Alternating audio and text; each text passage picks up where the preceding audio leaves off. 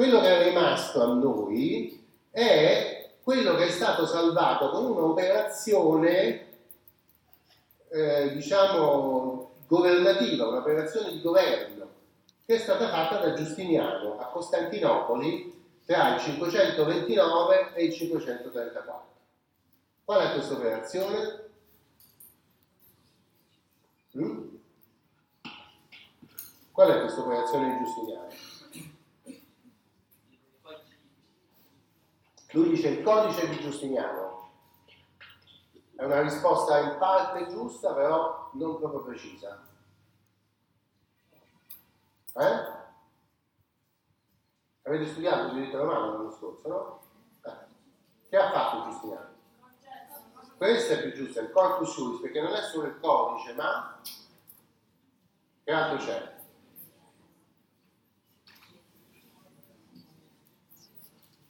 Le istituzioni e il digesto e poi le novelle. Questa è una cosa che dovete sapere. Mm?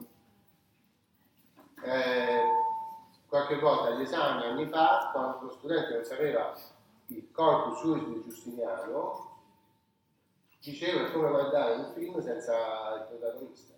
Cioè, tu devi sapere che cos'è questa cosa. Anzi, io vi consiglio di andare a vedere in biblioteca o di cercare su internet qualche immagine per capire di che si tratta, perché è una grandiosa operazione che ha salvato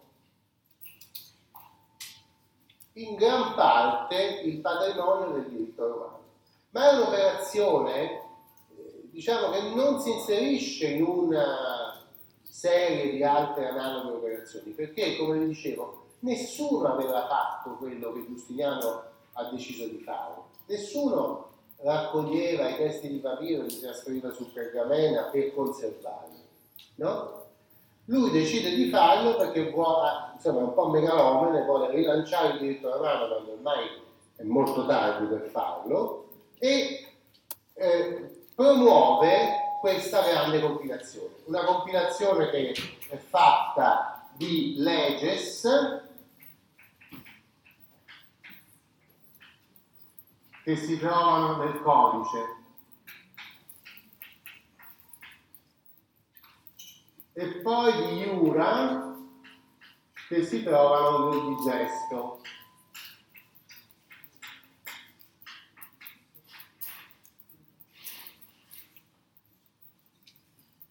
Le legges cosa sono? Cosa sono le legges? Le costituzioni dell'imperatore, che nell'impero romano, cioè, eh, l'impero romano, il legislatore è l'imperatore. Dunque, le legges vengono raccolte, messe in ordine per capitoli e raccolte in un libro che assume il nome di codex. Fate attenzione perché codice è una parola che ha due significati. Per chi si occupa di testi antichi, cioè i filologi, codice significa tutti i libri cuciti sul dorso, per differenziarli dal rotolo. Questo, te, questo nome si adotta invece per dire la raccolta di leggi e questo, questa traslazione della parola, codice come leggi cucite sul dorso, che diventa raccolta di leggi, è valida fino ad oggi, perché anche oggi la raccolta delle leggi che voi usate si chiama codice, perché è accessibile non soltanto leggendola continuamente dalla prima all'ultima pagina, ma anche dall'ultima alla prima, a metà e dove vi pare. Per questo si chiama codice. Invece il digesto significa che è stata fatta una digestione, cioè è stata fatta una elaborazione di testi. Infatti il digestum non contiene leges, cioè costituzioni imperiali, ma contiene quelle opere dei giuristi che abbiamo visto circolavano molto su papiro fino al IV secolo e che per fortuna erano tutte raccolte nella biblioteca imperiale a Costantinopoli. Quindi Giustiniano nomina una commissione, siamo nel 530 d.C., E questa commissione legge tutti questi rotoli, probabilmente non erano codici ma rotoli, e prende i pezzi delle opere di Ulpiano, Papiniano, Gaio, Modestino, dei grandi giuristi romani, e le riordina come facendo una digestione secondo le materie e compila ben 50 libri di questi pezzi che vengono chiamati tecnicamente frammenti. Frammenti nel senso che ci possiamo immaginare Triboniano, cioè il capo della commissione, con le forbici, che prende il rotolo, taglia un pezzo, facciamo conto sul, sul uh, proprietà, e lo mette qui. Poi prende un altro rotolo di un piano, taglia il pezzo sempre sulla proprietà e glielo mette sotto. E poi compila un libro che si chiama Digestum, in cui dice questo l'ho preso da Paolo nel suo opera sul ditto, quest'altro l'ho preso da un piano della sua opera, eccetera. E quindi mette insieme tutti questi pezzi per costruire un libro enorme 50 libri significa un librone grosso così, che è veramente impressionante. Allora, in un certo senso, questo eh, è stata un'operazione che è stata fatta nel VI secolo,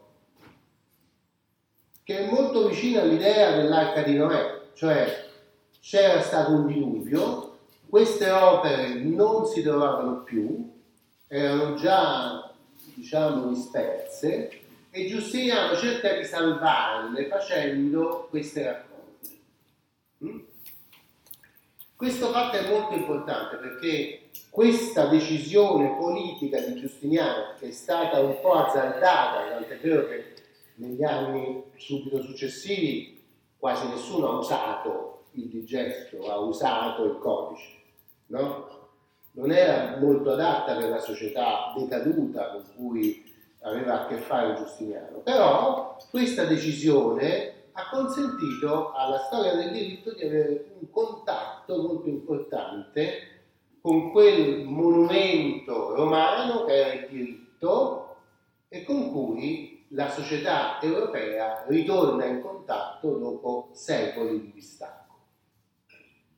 Quindi eh, la storia del diritto, a differenza della storia dell'architettura per esempio, ha la possibilità di vedere ancora oggi una ricostruzione abbastanza fedele del diritto romano, che si è conservata per un caso abbastanza fortuito, cioè questo eh, imperatore un po' megalomano ha deciso di fare la raccolta e poi per delle coincidenze fortunate questa raccolta non è neanche andata perduta, ma è arrivata fino a noi. Va bene?